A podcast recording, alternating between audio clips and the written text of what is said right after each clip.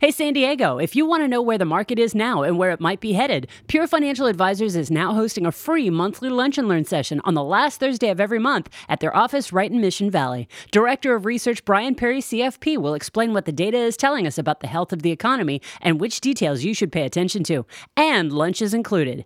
Space is limited and these events usually sell out, so visit purefinancial.com slash lunch or call 888-994-6257 to reserve your spot for the free monthly lunch and learn on the last Thursday of the month, presented by Pure Financial Advisors. Call 888-994-6257 or visit purefinancial.com slash lunch. Today on Your Money, Your Wealth, Joe and Big Al weigh in on 10 retirement resolutions experts say you should be making for 2018. We'll learn some of the new opportunities, challenges, and potential tricks coming out of President Donald Trump's new tax law.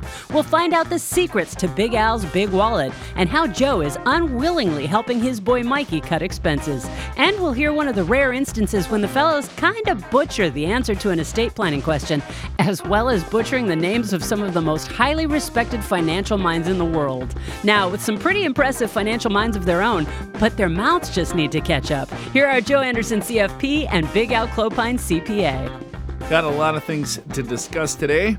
Some good, some probably boring, some exciting. Just a whole mixed bag of goodies. So you're are you you're stepping out on a limb to think that some of our show's exciting? Well, I don't know. You said you had some weird trust that we could shelter taxes forever. Yeah, but I don't. I That's don't- exciting. I don't know if that's exciting, but I- I mean, I I will like it. I don't know if our listeners will, or, or you. Yeah, probably. I mean, I think the the main thing is I have to keep you entertained. Yeah, that is true. and then if that because I fall asleep fairly quickly Maybe during. maybe our listeners might like it too. I don't Hmm. know. A few things. We have a bunch of emails. Maybe we jump into that just to get the show off. Okay, rocking. all right, good. and a few other things too. Um, a lot of questions in regards to Social Security, um, and still the Social Security Administration. God bless them, but there needs to be some training. You're talking about the Social Security agents. They're now they're probably they're probably listening. Oh, yeah, show. because they're getting tuned up. They Because got to figure out the they- rules. Because first segment we're going to go over Social Security. Well, here's the problem: is that I met with a nice couple, um, hypothetically, earlier this week. You have a lot of hypothetical Well, meetings. yes, we, it's all make believe, Alan. I don't really do anything all day. I You dream about dream meeting. about meetings. Yes, I just dream you about may it. Or, Yes. You may or may not have. yeah, I meditate And, about and then them. you somehow you get very specific in these hypothetical meetings. yes, this nice couple Yeah. uh, came in, and both 64 years of age. He turned 65, I believe, this month. She just retired, right? Okay.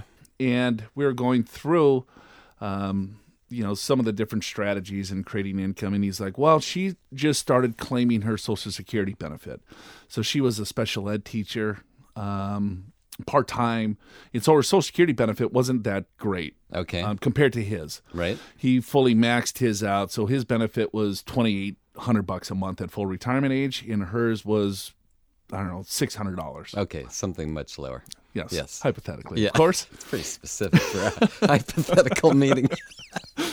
And, I see you don't even have any notes. This is right out of your head. That's pretty good. Yeah. You really go in deep. Yes, I do. meetings. It's deep thought with Joe Anderson. And well, the problem is, is that they went to the Social Security Administration twice. They said, okay. and so she took her benefit at 64. And the reasoning behind that was like, well, it's 600 bucks. Well, it's reduced, so it's 500 some odd dollars because if you don't, if you you get a reduction in benefit if you don't take it at full retirement age. Right. And so it's like, all right, well, let's take the benefit. And then when she turns full retirement age, then she would switch over to the um, spousal benefit Right. because at that point he would claim his benefit. Right. And so that was the advice that they received. And I said, yeah, that's fine, but you will receive, you're going to have a reduced spousal benefit. And he's like, no, I'm not. And I, I love that, don't you? Yeah. Right. I was like, okay, I've been doing this 20 years. It's like Joe. Obviously, you don't know what you're talking about Obviously, I'm a, a complete imbecile. So I was like, well, no, this is how it works is that you could claim your own benefit, but the spousal benefit doesn't come into play until the other spouse claims their benefit. And so, what a spousal benefit is, for those of you that don't know, is that with Social Security, you can claim your benefit or half of your spouse's benefit, whichever's higher.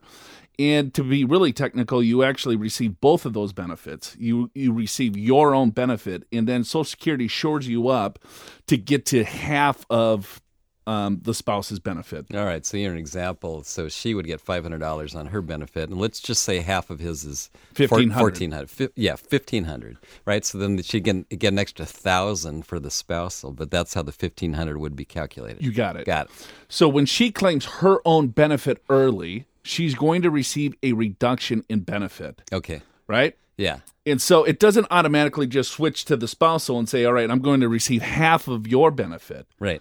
Right. So it's going to be a reduced benefit. You're not going to get a, a total 50%.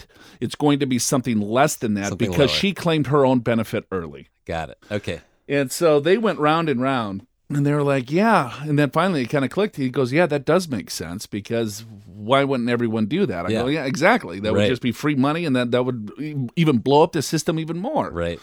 Right. Sure. And so, you know, that that's just one small example is that when, when it comes to spousal benefits, survivor benefits, when you claim, right? And then sometimes it's like, all right, well, I'm, I'm going to wait to claim the spousal benefit because if I have my own benefit and if I wait from my full retirement age to age 70, I get an 8% delayed retirement credit. That does not hold true to the spousal benefit. You're only going to receive 50% or something less than that, depending on when you claim your benefit, Got it. depending on when you claim. Right. So if I wait till age 70 to claim a spousal benefit, I'm only going to receive 50% of my spouse's benefit. So I might as well have taken it at 66. You have, If- yeah, it doesn't if- make any sense not to take it at full retirement age. But your spouse has to be taking it. Your spouse has Right. to be claiming the benefit. Yeah. So that's so if your let, let's say your spouse is with the higher Social Security is younger, then you still have to wait. You still have to wait. Right. You still have Yeah. to wait. But let's say your spouse is older. There's no reason as a, if you want to take the spousal benefit, you would take it at 66, full retirement age. You got it. Not later. Right, not later. You can take it earlier, just know that you will receive it's, a reduction it's a reduced in benefit. Right. And that's a reduced benefit forever. forever. It's a Yeah. permanent uh, reduction, permanent haircut on your benefit forever. Yeah, and it turns out forever is a pretty long time. It is. yeah. It depends. It seems- So, all right, and then so we get a few um, emails. We get a lot of emails, uh, questions from Yeah. the listeners, and this is from Mark. And so his question was in regards to Social Security. He goes, "I heard it might be better to start taking Social Security at 62 because you will not receive full Social Security dollars if your income is too high. So take what you can early. Is that true?" Well, you Mark, take- that's the opposite. That's the problem with Social Security. It doesn't make any sense. right. Yeah, it's not true. I think he's mixing up a couple things. He's mixing up all Yeah. sorts of different So, things. so I think he's well. First of all, your benefit. The longer you wait, the higher the benefit. But there is a rule, Joe, that if you're if you're uh, younger than full retirement age and you make too much money, they don't let you keep the full amount. And I think that's what he's mixing up, mixing this up with. Yeah, and what you keep, um, that's kind of a strong word too, because we say that, and then people think like the Social Security stealing it from them. Yeah, it just it just recalculates your benefit later as if you didn't receive it. You got but, it. But the truth is, it's it's roughly seventeen thousand dollars. If you have earned income, salary income higher than that, then you're not going to be able to um, currently keep. You, you go along with that, Right. Current- Every, current- yeah, every two current- dollars that you earn over that dollar figure, they take a dollar back, Back. from the benefit. Right. And then they put it back in the pool, so you'll still get the benefit of, of waiting for that per se.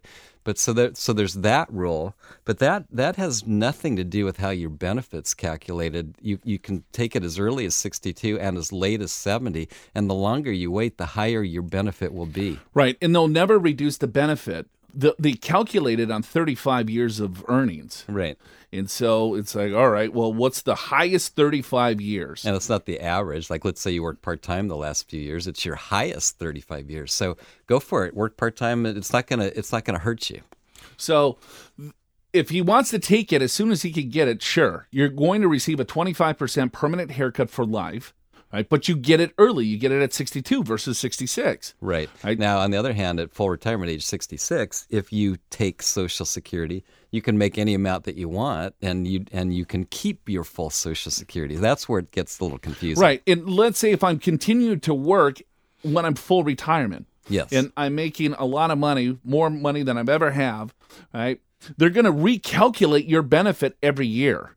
So maybe one year you had $40,000 of earnings. Now I'm 68 and I'm making $200,000. Well, they're going to drop the $40,000 and plug in that one. Right. And so next year when you get your social security check, it's going to increase based, based- on those Based upon 35 the, year the average. highest 35 year ca- so it's a rolling total. You got it. and, and I suppose if you're 75 and making a bunch of money, doesn't you could, matter. You could still keep increasing your benefit. you can still yes you can still increase your benefit so maybe um, i worked part-time i didn't have um, high income from my 30s to my 50s Right. right and then from 50 to 70 right then Yeah. i started making a lot of money they're still going to take the highest 35 years Got it. Okay. so there's a lot to this, you know. So it, it, it- oh, the biggest reason, you know, that I think we get a lot of these questions in regards to Social Security is that uh, you know people don't necessarily want to run out of money, right?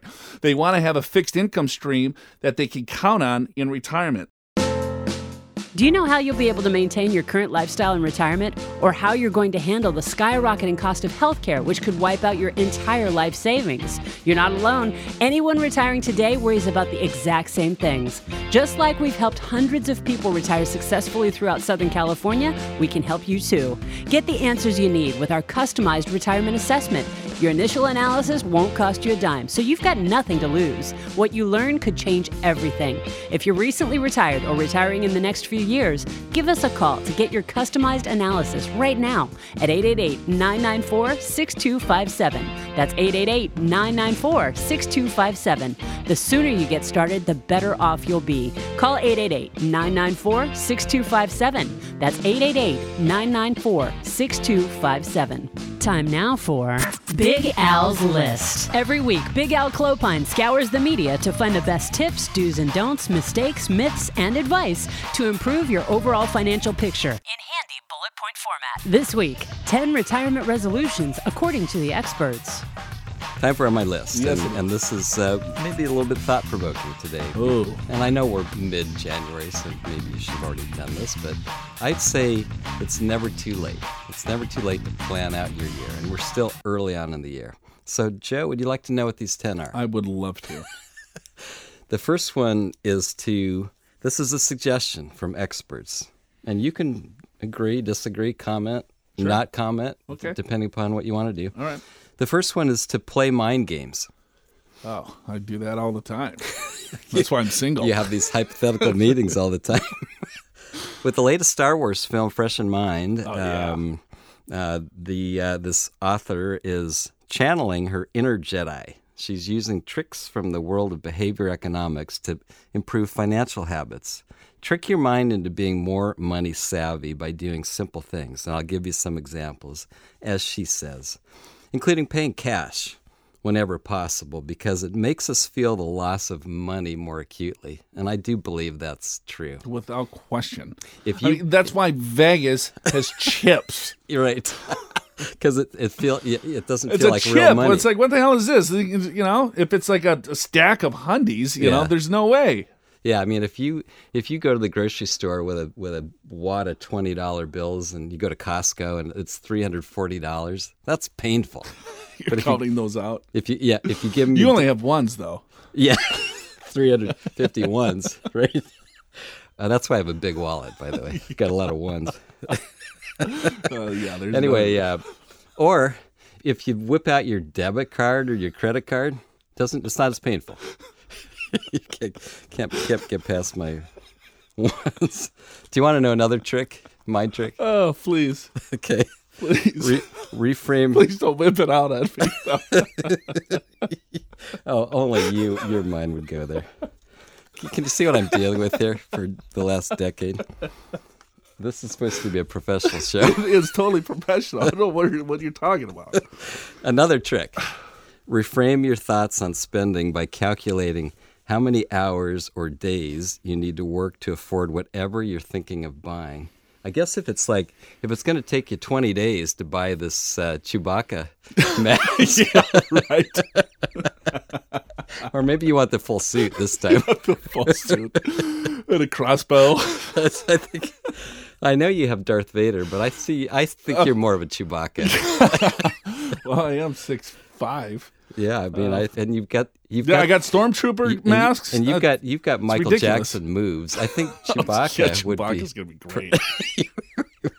Yeah. So anyway, no, but that that's really cool advice. It's like, all right, well, I'm gonna go to this get the Chewbacca outfit. How much is it? Four grand. Holy Oh, buckets! that's gonna take me three years. Maybe I won't buy oh that yes, one. I'll hold. Put it, yeah, let's do it on layaway. Layaway. Fifty cents a month. okay, second one is cut the cord. All right. And this is um, CEO and president of Transamerica Center for Retirement Studies, Catherine Collinson. She's cutting the cord on cable television in Oh. 2018. It's part of the personal tradition of setting savings goals each January, tracking the progress. The minimum savings rate I strive for now is 20%. So I go through my expenses from the previous year and I look, really look at things that I don't need. And re- cable, for example. What we have a thousand channels. I mean, how many channels do you really Right. watch? Well, so you know, uh, best buddy Mikey Martin. Yeah. So he goes, oh, "Yep, I cut out cable," and I said, "Well, that's great, you know." But here's what he does. He comes to your that- house. Yeah, or no, I uh, I don't watch a lot of TV, Yeah. right? And um, but I have HBO Go. Okay. Oh, so he watches. Yeah, his so phone. he steals my stuff. So I'm on the um, so I'm paying for his entertainment. oh, look at me! I don't want you know I, I cut cable out and this and that, and I was like, well, well, stop stealing, stop stealing from me. So maybe maybe it should say cut the cord and and piggyback on Joe Anderson's plan. Yeah, right. That would be the Yeah, you the want my. Netflix, whatever you need. We uh, I I have a Netflix account and it was it was a two person, and uh, and so Anne got into Grey's Anatomy. I think she watched every episode for a decade. all right. and uh, and both and I don't really watch Netflix that much, but uh, anyway, so she was like every night watching an episode on her little iPad in bed. I'm trying to go to bed. But you got hooked. Doctor McDreamy Doctor, Mc- yes, I knew that. that that was coming out. I knew it. Having so dreams hot. about Doctor McDreamy. That's what I heard as I fell asleep. Anyway, um, and then like both kids would be on, and she'd get kicked off, and she'd have to text him and say, "What? Will one of you please get off so I can watch McDreamy?" Oh, really? That's what happened? Yeah. I so anyway, I went to a four-person plan. Oh, there you go. So now, uh, now Ann and I have one. I've got one for each kid, and I actually, believe it or not, now I have my parents on as well. I got then- I got them Roku for Christmas. You probably, probably don't know what that is. I think it's a device that you can plug in to And your get, t- look at you. get. Well, my mother Techno. has Roku. Oh, she does. Oh yeah. Yeah, so you, you plug it into the back of your TV. It needs a US port, a drive, I guess, or US socket, whatever, USB socket, whatever. And then you can watch Netflix or other things, HBO Go. Yeah. I, just, I need to get your password. so I can, I don't even know what it is. Ask Mikey Martin. he would know. uh, here's the third one redirect a payment. Uh, with their youngest child heading into first semester of college, retirement consultant Marcia Mantell and her husband Dan are resolving to save the equivalent of those college tuition expenses in their retirement accounts. How about that? So you're used to paying for the college tuition. Don't increase your lifestyle. Just send all that money to your retirement account. And I actually think that's a great idea. Right. Well, that's it's easier said than done. It is because all of a sudden it's like because you've been putting off Yes, things yeah, right. for years, and finally, Finally. we can go on this vacation. Oh, I can breathe. I'm not stressing. Oh, there's a, And- li- a couple bucks in the checking and, and I'm going to tell Ann, no, Ann. Uh, Marcia Mantell said we have to send that to, to re- retirement. yes, send that to Fidelity. we can't go to Africa after all. Yes. No. Yeah. Uh, So you're right. That's that's a good one, but sometimes easier said than done.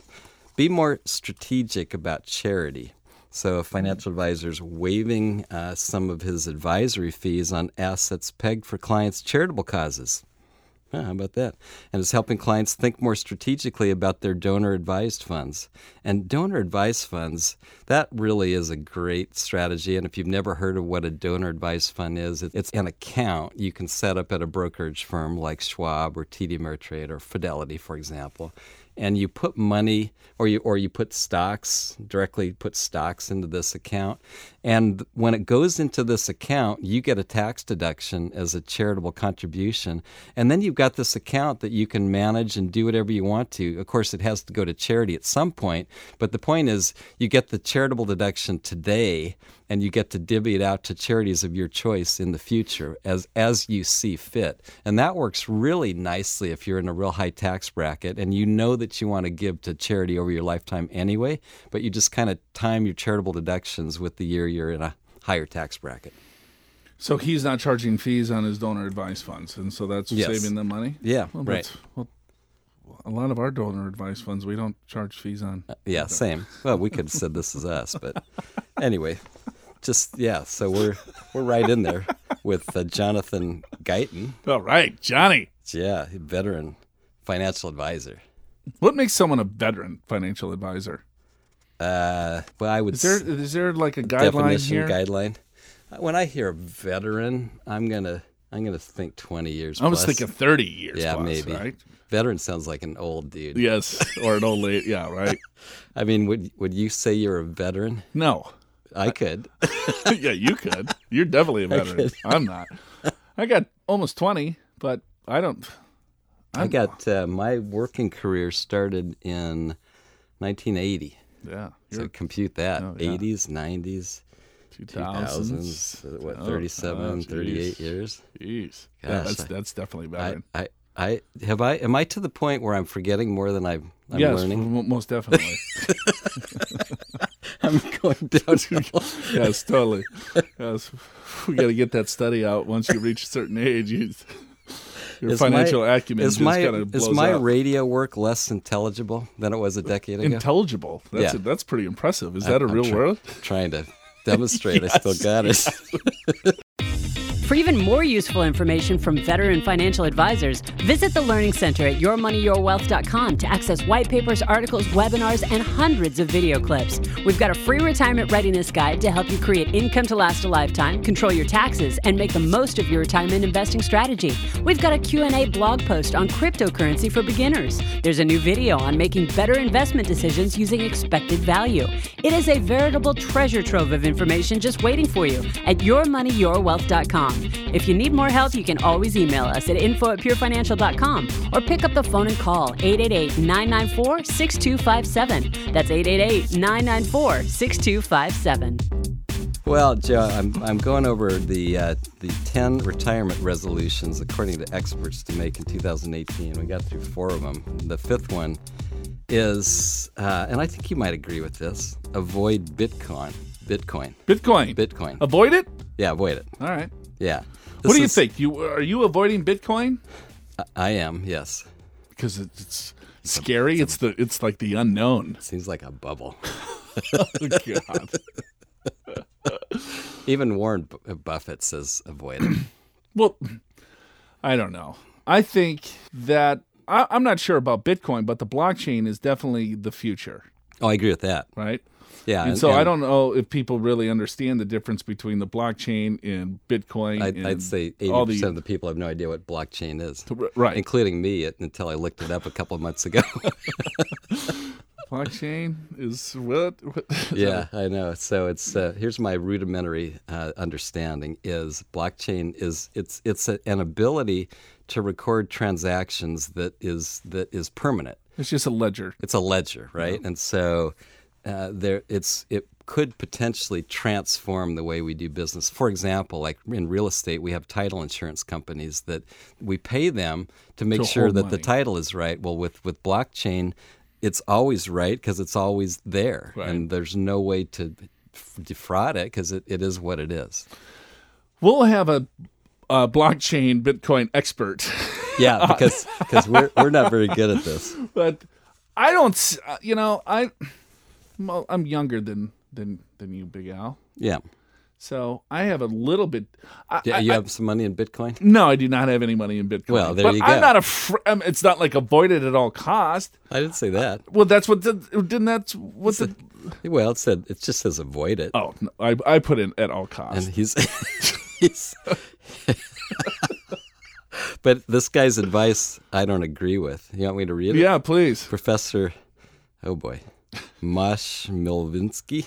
Oh, m- yeah, Moshi Moshi Moshi. Mil- Yes. Milvinsky, you know him? Yeah, he's up in Canada. He's a he did. Yeah, I know. Yeah. who he is. He, he Okay. does a bunch of stuff on annuities. He's written ex- extensively about annuities. Ah, look at that. See? Yeah. He's urging savers to take some stock mar- market profits from recent years and put them in annuities. Yeah. and get and pay income for life in 2018. Stay away from Bitcoin, Ethereum, and other cryptocurrencies. He says. Yeah, well, I think you don't want to go all in and say, you know, I got a couple hundred thousand bucks. Let's put a hundred, couple hundred in Bitcoin. You might double your money, or you might You probably cut will in three days. cut it in half too. Yeah. That's the problem. So it's um, it's it's different. It's new, um, and you know what I mean. With something that volatile, Right. right? It's like the more volatile something is, it's like the more headlines and press something receives. Right. and then you get you know the weirdos on on all sides of the spectrum Yeah, but doesn't it sort of remind you of the the tech bubble, the internet, and all that frenzy of the late '90s? Do you still not use the internet No, but but so there was some There, there was there was some. I'll put it this way, in my layman's terms, the the tech tech companies in the late '90s got way overblown. well, yeah in if you had dot, if you had dot com at the end of your name then all, you had all of a sudden you had a you had huge valuation. huge valuations with zero profit Now, now, in, in my this is just my prediction Okay. for what it's worth. oh boy al's doing a prediction I think the Bitcoin will settle down into probably a reasonable currency, or whether if it's it, not it might that, not even be bitcoin It, would be something else. Something else. But I think the concept is fine, and I think it will settle into a currency that's stable. But right now, it's not very stable. it's stable. a speculation is Yes. all that is and that's fine if you want to speculate it's same with gold it's a it's it's right Yeah. there's gold doesn't turn into more gold Right. it's just the ability of someone else's um, perception of what they want to purchase that metal for Right. and the same thing is going on with bitcoin right now is that some are true believers that this is the future or bitcoin is the future and so that's why you know there's a lot of people that are bidding up that price Right. on the other side they're saying i don't know and i think well i just wait and see i guess i'm interested to see what happens Okay. Number six is uh, spend more. spend more Spend more. This Wow. is most retirement books and articles boil down to spending less, save more. But uh, here's a retire retired physician that resolves to do the opposite. yes because he's a physician god that's why They're you've gonna- saved They're going to take big foreign trips. of course you are because you're a physician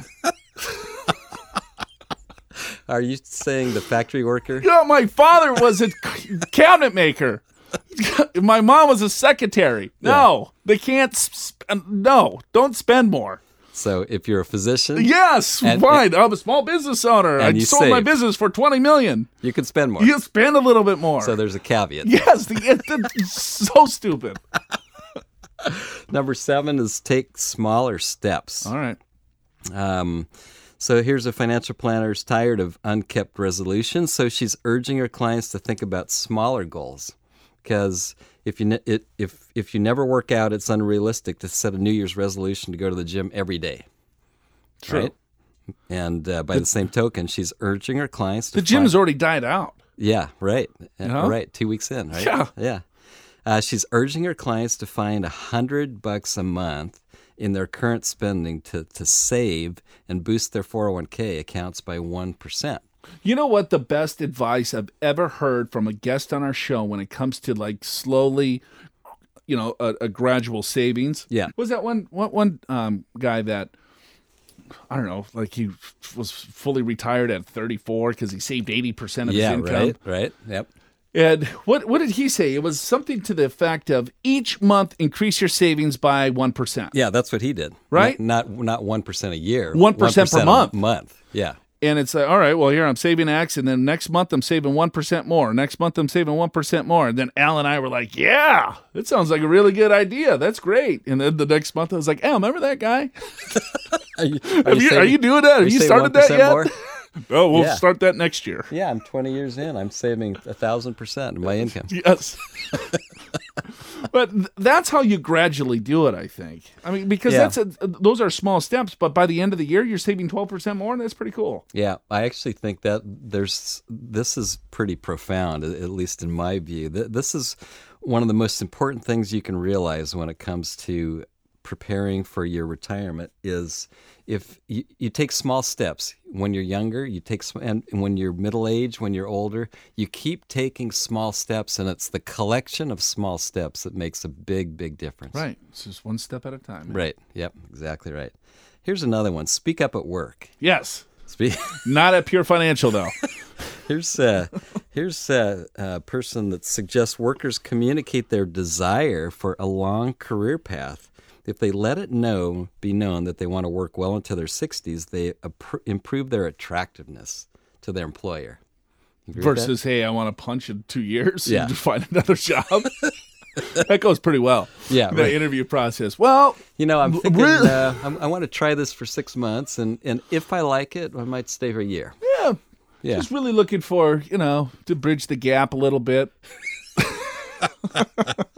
Because I'm pretty sure I'm going to get inheritance in about eight or nine months. so- Right. Yeah. That's what the that's what the trustee said anyway. So I, I need something to tide me Just over. something, you know, I'm pretty bored. I don't know. what do you think? You know, can I be CEO of the company? Yeah. You know, and I would like $200,000. all right, that seems like common sense. Here's the ninth one: get a housing game plan. Get a housing game plan. All right. Yeah. So uh, here's a here's a lady that's uh, planning to downsize sooner rather than later. I guess if if housing is one of your biggest assets and you're going to need to downsize, why wait to retirement? Go ahead and do it sooner rather than later. That's that's what she's advising, and and that might be good advice, Joe, because a lot of times people retire, they stop working, they sort of lose their social network, and then they downsize and they they lose their neighborhood network too, and so the whole thing is brand new. Right. Now, some people can handle that, but for others, it, it makes it a very difficult transition into Yeah. retirement. Yeah. I'm heading up uh, to Minnesota to close on Ruthie's home here. That's uh, what next weekend, huh? couple weeks, couple yeah. weeks. Yeah. And it took her forever, right? Yeah. 'Cause the old man dies.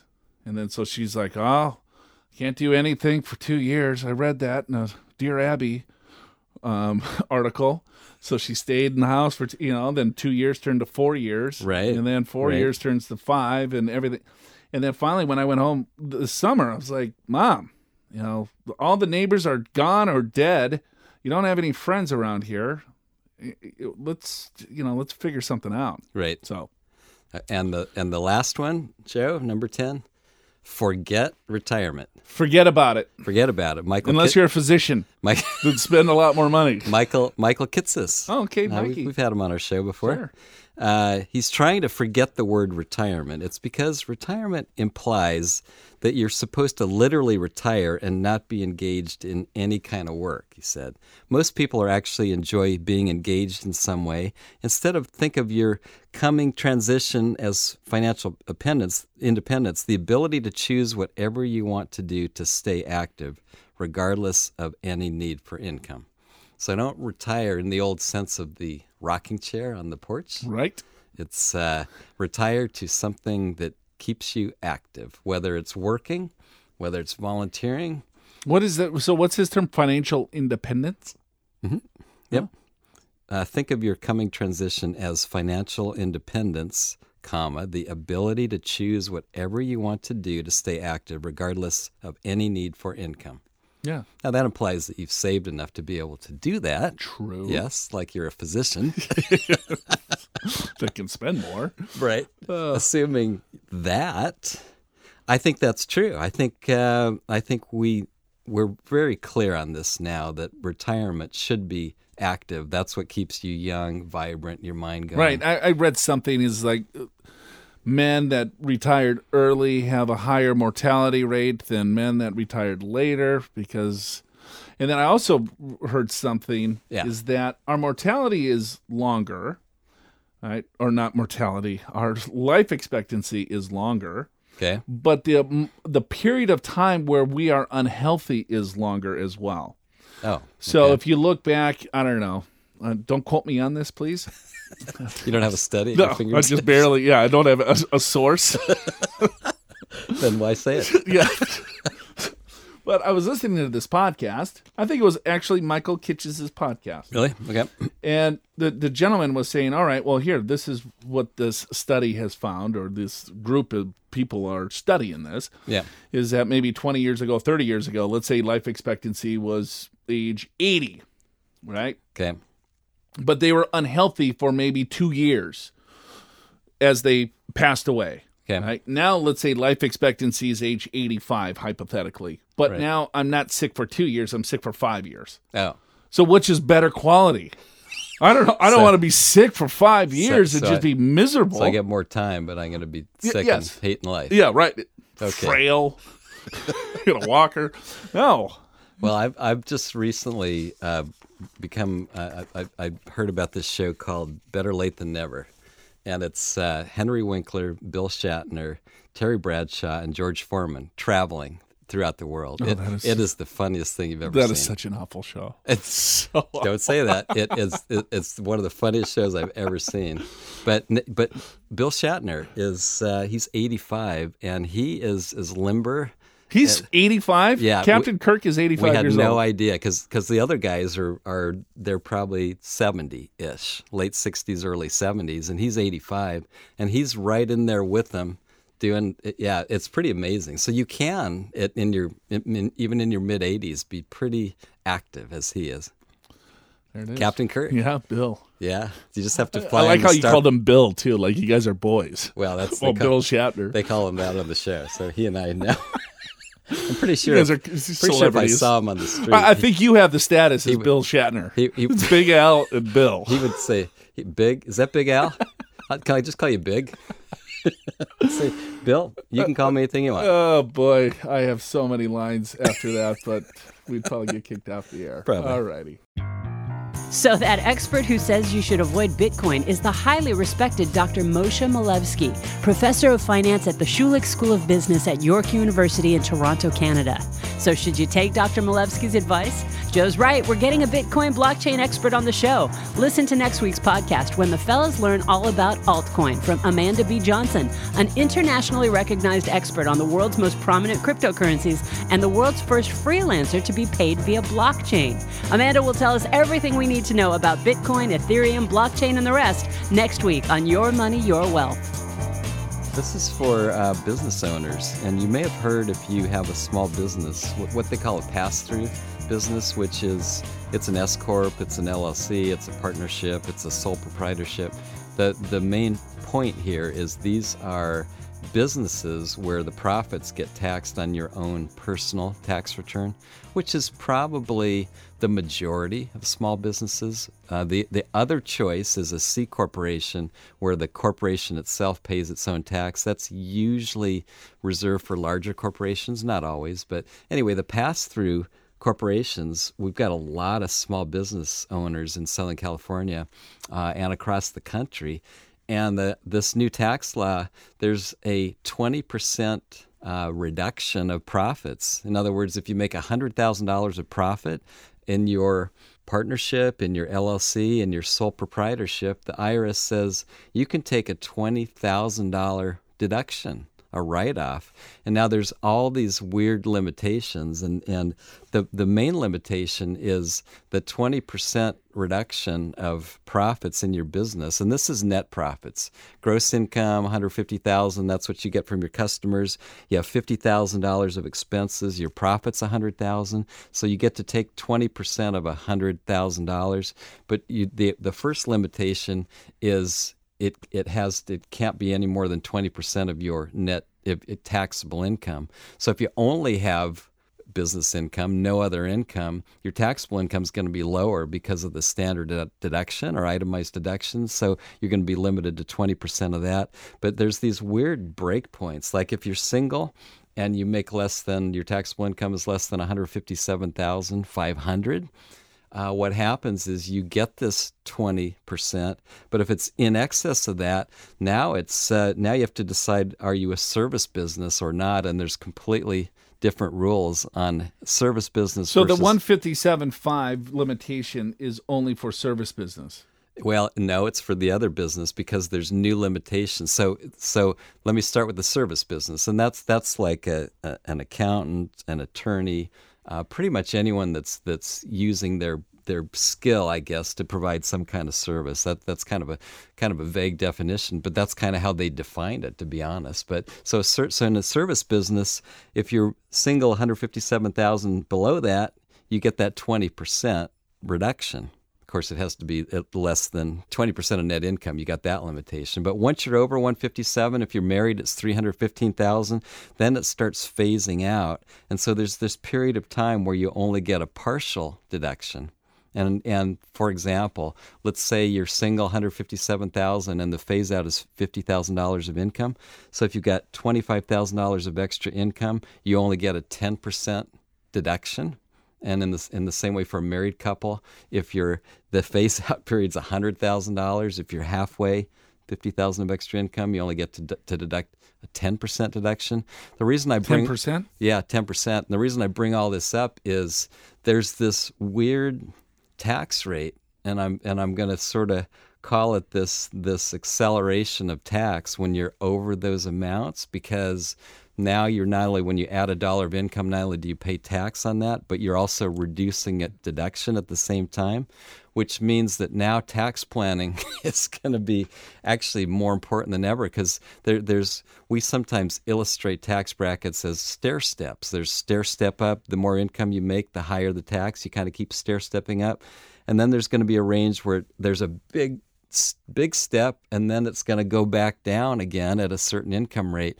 And so the point is if you're anywhere near that high tax, then you're going to want to come up with tax deductions to be able to bring yourself off of that so that you can be in a much lower tax bracket. On the other hand, if you haven't made it to those figures, you've got some you've got some room, and you might want to add income either in your business or Roth conversions. There's going to be all kinds of interesting planning this year for small business owners. Yeah, but creating deductions now is even a little bit more challenging because you're only really on the Schedule A. Um, where you have your itemized deductions, you got medical expenses that's right. still allowable. Yes. Right. Then you got your state federal or state tax and property tax, but that's only limited to 10,000 10, it caps you. Yeah. And then you have charitable deductions. Right. Yes. And then miscellaneous is gone. But probably the biggest one, Joe, would be your retirement plans. So a lot of uh, small business owners don't have retirement plans. So setting up like a defined benefit plan, yes. maybe a, you may, maybe a, maybe you start with a simple IRA, right. a solo 401k, a safe harbor 401k, and if you're making pretty good money, a defined benefit plan. I think you're going to see a bunch more defined benefit plans because of this. Because when you put, let's say, hundred thousand dollars in it, and you think you're in the 24% tax bracket, but all of a sudden you saved 37,000 because now you're getting a double benefit. You're, you're saving the tax rate, but you're also you're, you're getting more you're getting of a deduction, more of your deduction, which then lowers your tax rate further. Further, right. And a defined benefit plan is a little bit different than a defined contribution plan, where the defined contribution plan is it's it's simple as it's well your contributions are defined like you're familiar with a 401k plan you can put in your 18500 this year um, and then if you are over 50, you get a catch up. So 24.5 is the maximum. Right. So that's a, the contribution. A defined benefit plan, it re engineers it. So if I'm a small business owner, I'm going to have, I, I got to get actuaries involved and say, hey, I want to retire at 67 years old and I want to create $100,000 income from my pension. You're creating your own defined benefit pension plan. And so then they back the numbers up and say, well, given your age, given your income, and you want to develop a $100,000 income out of this, you can fund this with a lot more money. Right. So you're not tied to the defined contribution limits. You can actually fund it with a lot more capital. And so that creates a tax deduction. It And does. so it depends on if they have excess cash, if you know how profitable those businesses are. And I think a lot of times people shied away from those because all right, well it's complicated, there's a little bit more expense. And then we would run cost analysis and they're like, yeah, that just seems like a pain. But now uh, you might get a double whammy by really taking a look at setting up some of these retirement accounts. Um, even if you have to fund employees and everything else, you really have to r- run the numbers. I, I th- like I say, I think it's going to be more beneficial, and with those defined benefit plans, it's uh, the the older you are, the generally the more you can put into these plans. So think of it this way: if you want a hundred thousand dollar benefit and you're 25 years old, it's you you have 20, you have 30 years plus To to, fund fund, that. Now, if you're 65 and want to retire at 70 and you want a hundred thousand dollars of benefit to be able to get there, you you have to put a lot in, maybe a hundred thousand, maybe two hundred thousand, maybe three hundred thousand per year to get there, and all that's a tax deduction. It really comes down to taking control of your taxes. This new tax law was sold to us as a simplification, and we're finding it's anything but. That said, there are many, many opportunities to save on taxes with this new tax reform. It's just a matter of understanding the laws. We've updated our forward looking tax efficient analysis so you can find out how you can pay fewer taxes than ever before. In this tax reduction analysis, you'll discover the techniques that are specifically designed just for you, particularly if you're a small business owner. There's a lot you can do with this new tax law to keep more of your hard earned money in your own pocket. There's no cost and no obligation, so you really have nothing to lose. Call for your complimentary personalized tax reduction analysis at 888 994 6257. That's 888 994 6257. Now, if you've got a burning money question, just call 888 994 6257 for a chance to talk to Joe and Big Al and have your question answered live during Your Money, Your Wealth. That number again is 888 994 6257. Of course, Joe and Big Al are always willing to answer your email questions at info at purefinancial.com, or you can send them directly to joe.anderson at purefinancial.com or alan.clopine at purefinancial.com. so this is from John. Okay. And uh, John asked this question. He in- inherited a condo from Living Trust. Grantor and self were trustees. Will transfer of ownership cause property tax reassessment higher? Can I keep the trust going to avoid or roll into a new trust? Okay. So he, he inherited a condo from a living trust. Well, the uh, I, I guess put it in layman's terms, I like a grantor in self. John. so it's so he inherited a condo that was in a living trust. Right. Right. Presumably his parents. Let's just say. I would assume something yeah, like that. That wouldn't have to have been, but that's most likely. But he was also a trustee of the trust. Yeah, and so maybe parents at, at a certain point they they wanted him to take care of their affairs, so he's the trustee. Right. And, you know, some of these legalese get a little bit confusing if you've never had a living trust before. Right. And what a living trust basically is, is that you're just transferring title of real property. So it could be um, your primary residence, a rental property, it could be a brokerage account. Right. Um, instead of having it in your name or joint or joint tenants or um, whatever, you, you want to title it in the name of a living trust. And why people do that is that it avoids the probate process. That's all it does. Yeah, so you pass away if you don't have a trust. If if, if it's over what 150,000, 170,000. We're not so- attorneys. Something in that range. there, right? Yeah, I'm not sure the exact number, but if it's over the the specified level, then it has to go through the court system, and that's called probate. And so the executor of the estate has to go in front of a judge and say, "Here's here's the will, and here's how I'm going to divvy it up." And the judge has to agree or disagree or do wh- whatever ruling they want to do. And so not only does that take time and it costs money, but it's a public record.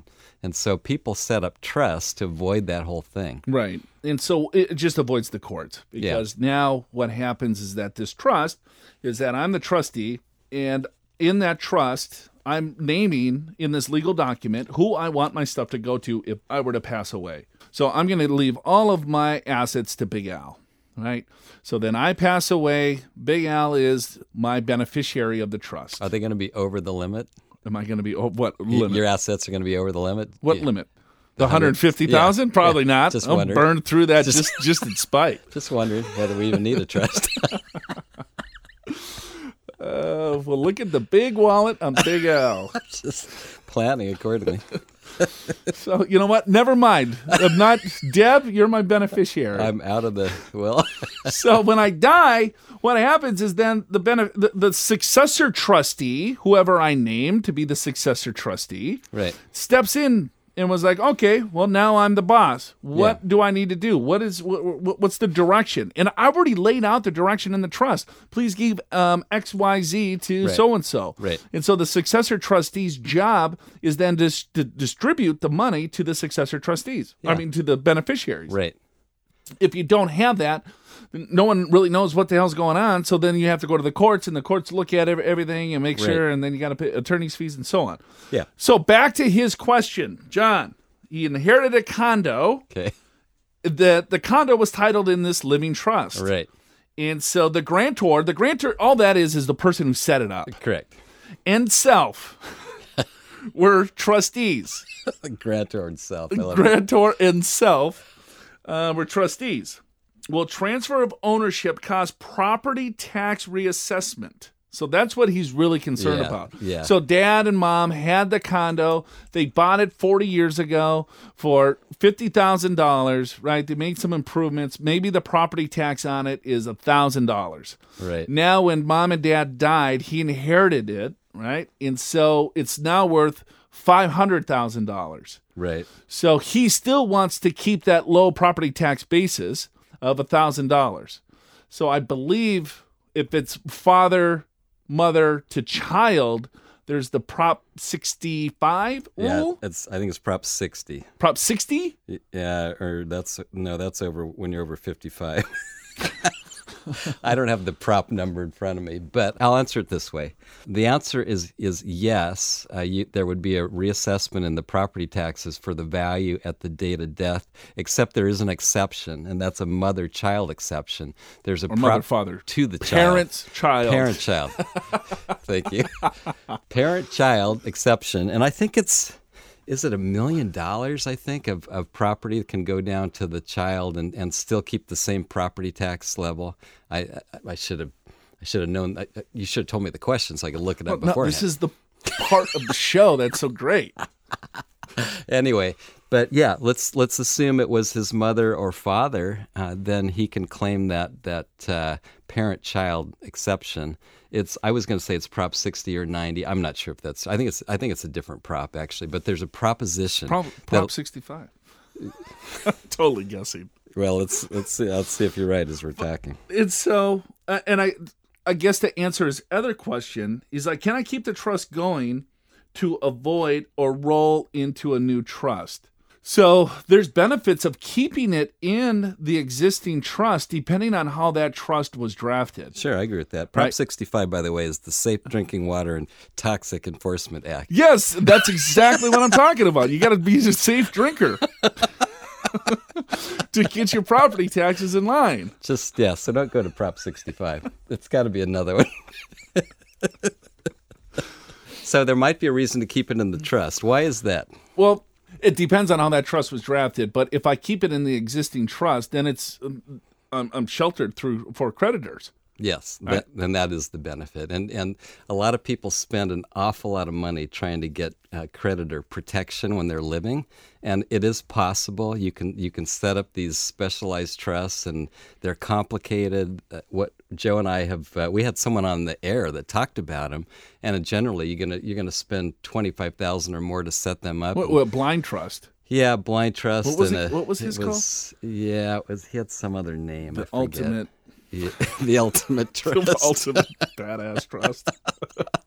anyway, and and several thousand dollars per year to administer. But once you pass away, and if your beneficiaries get the asset in the trust, if they leave it in the trust, they have that protection already, which simply means this they have full access to the benefits of the income or even principal. They can distribute it anytime they want to. But if it's in the trust, and if they go bankrupt or they get divorced or whatever, that asset is not part of that. So it stays safe from creditors. Do they have to file a tax return?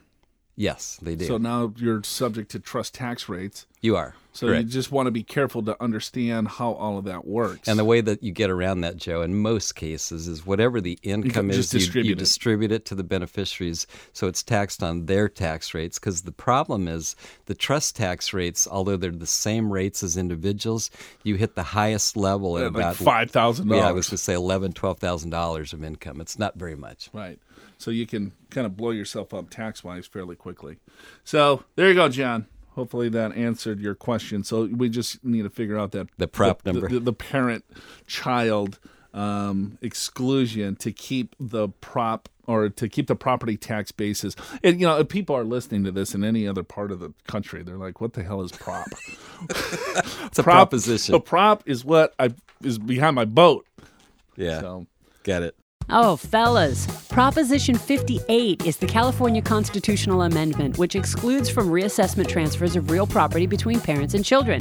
Incidentally, California Prop 193 does the same between grandparents and grandchildren. Now, to avoid any confusion when a family member dies or becomes disabled, it's really important to be ready before it becomes necessary. Visit the white paper section of the Learning Center at yourmoneyyourwealth.com and download our free estate plan organizer. It's designed to help ensure that your assets and desires are carried out upon your departure. Find all the relevant information, fill out the forms completely, keep them up to date, and store them in a safe, easily accessible place for your heirs. To get your free estate plan organizer, just visit the white papers section of the Learning Center at yourmoneyyourwealth.com. So this tax code, and I really don't want to go through the ins and outs of the new tax legislation. I got bullet One by more bullet, week. one, two, one through sixty. But if we could discuss maybe um, because the game, let the games begin in a sense Yeah. because there's going to be, um, and this is where it gets fun for Al and I, is that now we've had some time to dissect the code a little bit. And then we start thinking of ideas and strategies to say, all right, well, how can we utilize the code? Because the, the, the code doesn't tell us what we can do; it tells us what we cannot do. Right, and then you have to kind of fill in the gaps. then you got to yes, then you got to fill in the gaps. Yeah. And so, and then we do a lot of research on some of the top minds in our industry to see what they're doing and what they're coming up with. And so, what is this new tr- um, charitable trap of saving money in state taxes? Well, this is only an idea, so this is not um, this is not gospel yet. But our state of California, you and I live in Southern California, and uh, so what they're trying to do, Joe, as you know, as our listeners know, the new tax law limits our deduction for state and local taxes, any combination of state and local taxes and property taxes, to ten thousand dollars. And the state of California did a little analysis and they found out that two and a half million taxpayers in California claimed more than $10,000 in combined state and local taxes with property taxes. All right, so what's the two and a half million people? Yeah. How many people live here in California? Well, that's two and a half million tax returns. So that, that would include joint filers too. So that could be, let's just call it 4 million people. Uh, I think LA alone has about 17 million people, and So- and San Diego, the greater San Diego, is probably three and a half, four millions. I'm not sure about San Francisco, bigger than San Diego, I think. So yeah, it's probably I don't know, I'm just trying to think of the percentage. 25, 30 million. So maybe 10 percent. Ten percent. Okay, maybe, maybe well, that's 15. still yeah. significant, right? Yeah. So here's what here's what our state is working on is like, well, all right. So you're not you're not allowed to take any more deduction than ten grand for state taxes, property taxes. What if California could set up its own charitable fund?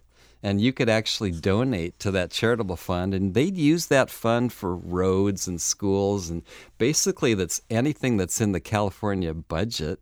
And they would then reduce your California taxes perhaps dollar for dollar. So let's just say you have $20,000 of California taxes and you got $10,000 of property taxes.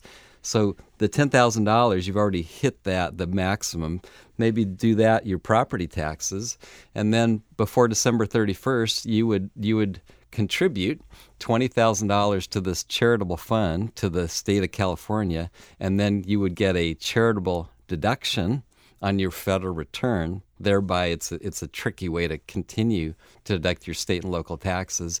And then you would get a tax credit in California so that when April 15th came around, you wouldn't owe anything. You would have owed $20,000, but because you gave $20,000 to this charitable fund, it subtracts off the tax as a credit and you don't end up owning, owing anything. That's the idea. So, but you're still out the 20 grand. Yeah, you still got to pay the twenty, but what this does But is this, it allows I you. can choose who the money goes to. well, no, it, it just allows you to deduct it on your federal return. You have to pay the twenty one way or another to the state of California because that's your tax. Right. They're giving you an option to contribute it to them rather than pay a tax. So, all right. So I put the twenty thousand dollars into this charitable fund, and so then that wipes out my state tax. So I don't owe anything to the franchise tax board. Correct. But then, in addition to that, I also received an additional twenty thousand dollar deduction on my federal return. Yeah. So now on your federal return, you So I got the ten thousand that For was the max taxes. was property Yeah, tax. correct. Then I would able to th- now I'm able to receive the twenty thousand dollar deduction. So if As a- I'm in right. a um, thirty-seven percent tax rate, Yeah. uh, then that's pr- pretty good savings. It's there. pretty good savings. I, I I don't have any idea whether this will fly or not. My suspicion is it won't. so this isn't law. We're just talking here. No, we're just it's just an idea. Oh. It's just an idea. We it's not it's not in the code, uh, and it's there is some precedent for tax credits. In other words, if you want to designate X number of dollars of your tax liability to a certain fund, it reduces your tax dollar for dollar. This would just be an extreme case of it. Right, is, right, is right, what right, it would be. Now, the federal government. Um, do you think they would like us doing this? I've, I've got to believe no. so we're going to have to see if this works and and and one of the things they're talking about is maybe it won't be a dollar for dollar credit maybe you do this to the donation fund and you get 80 percent credit and Oh, so and, and but if you're in the highest tax bracket it still works out to your benefit But here's what is so confusing to me is that two and a half million, so ten percent. Yeah. I think that's a fairly low number because what's the average cost of a home in Southern California, or Well, e- I mean, California yeah. in general? Seven hundred thousand. yeah i know in san diego it's probably between five and six hundred thousand los angeles san francisco higher i would say All right, so you know, without Prop 13, right? So w- with some of the baby boomers and everything else, they have a little bit lower property tax if they lived in their house for 30 years. right right? And so, yeah, I've met with someone hypothetically. They got a 1.4 million dollar home, but their property taxes is about 4,000 bucks Right, because 'cause they, they- bought it 30 years ago, right right? right And so, let's say uh, you're a younger individual that is purchasing a home for the first time, and you're buying a $500,000 house. right My property taxes are going to be over $5,000. yes agreed And if I can afford a $500,000 house, I'm probably going to have state taxes higher than $5,000. yes I Would you agree with that? yes i would So it, it just seems to me that that number is going to continue to climb, or unless people just, you know, younger people don't necessarily buy homes. Well, and that's that's a concern, right? Which is in And, California. and when I say by younger people, I'm probably, you know, looking at 30 to 50 year. Uh, yeah, it- well, exactly. Because if you don't, in fact, there's a person in our office, Joe, that that, that decided to back out of of his escrow, partly because there was a flaw with the. It, the part of it was was not permitted, but but really the, the one of the bigger reasons was because the tax law changed, and all of a sudden the the deduction, the write off, wouldn't be the same, and it became unaffordable. And so he backed out of it. And I think you're going to see more of that, which is going to hurt real, the real estate industry in California. So our state legislatures are trying to come up with a workaround. Whether this can work or not, I don't know. But it's an interesting concept. And even uh, even our governor, Jerry Brown, here's what he says. He goes, um, "I'm certainly open to it. It looks interesting." That's what our governor says. There you go. Well, well, pretty much law now. what else? Anything? Final thoughts, Big Al? Well, the the uh, Treasury just came out uh, this week and said that the uh, the the new tax withholding tables reflecting the new tax law, the new new tax brackets, uh, will probably take effect in February. In fact, uh, it's it's a requirement that employers uh, go ahead and use these new tables for withholding by February fifteenth. Although they can use them earlier if they want to voluntarily. And the idea here is that with lower tax rates, then there's going to be less withholding and the take home pay will be higher. higher. So people will have more money to spend and they'll feel wealthier and then that will improve the economy. That's the that's, that's the, the whole idea. crux of this that's, whole That's thing. the idea, right? So anyway, I guess expect a little bit higher net pay starting next month. So for some. For some. And then others. Others. Well, not so much. I, I, I think I actually think most people will probably have less withholding, but if you live in a high tax state like California, you're probably going to owe on April 15th. So be mm-hmm. aware of yes. that. Yes. Because withholding is not the same as your tax bill. Withholding is just an estimate of what your tax bill is, and you settle up when you do your tax return. And if you don't have enough withholding, well, then you owe with your tax return on April 15th. All right, and that's it for us. For Big Al Clopine, I'm Joe Anderson. show's called Your Money, Your Wealth. We'll see you next week. So, to recap today's show, before collecting Social Security, talk to a retirement professional about it, in addition to talking to the folks at Social Security. Don't spend more in retirement unless you know for sure that you can afford it. And if you're a small business owner, the new tax law may be a good but complicated thing for you. And if you're in California, maybe you'll be paying your state taxes as a charitable donation in the future. Stay tuned. For more information or assistance on any of this stuff, call 888 994 6257. We may even put you and your financial question on the show live. Subscribe to the podcast at yourmoneyyourwealth.com through your favorite podcatcher or on iTunes, where you can also check out our ratings and reviews. Listen next week for the basics of cryptocurrencies with Amanda B. Johnson on Your Money, Your Wealth, presented by Pure Financial Advisors. For your free financial assessment, visit purefinancial.com. Pure Financial Advisors is a registered investment advisor. This show does not intend to provide personalized investment advice through this broadcast and does not represent that the securities or services discussed are suitable for any investor. Investors are advised not to rely on any information contained in the broadcast in the process of making a full and informed investment decision.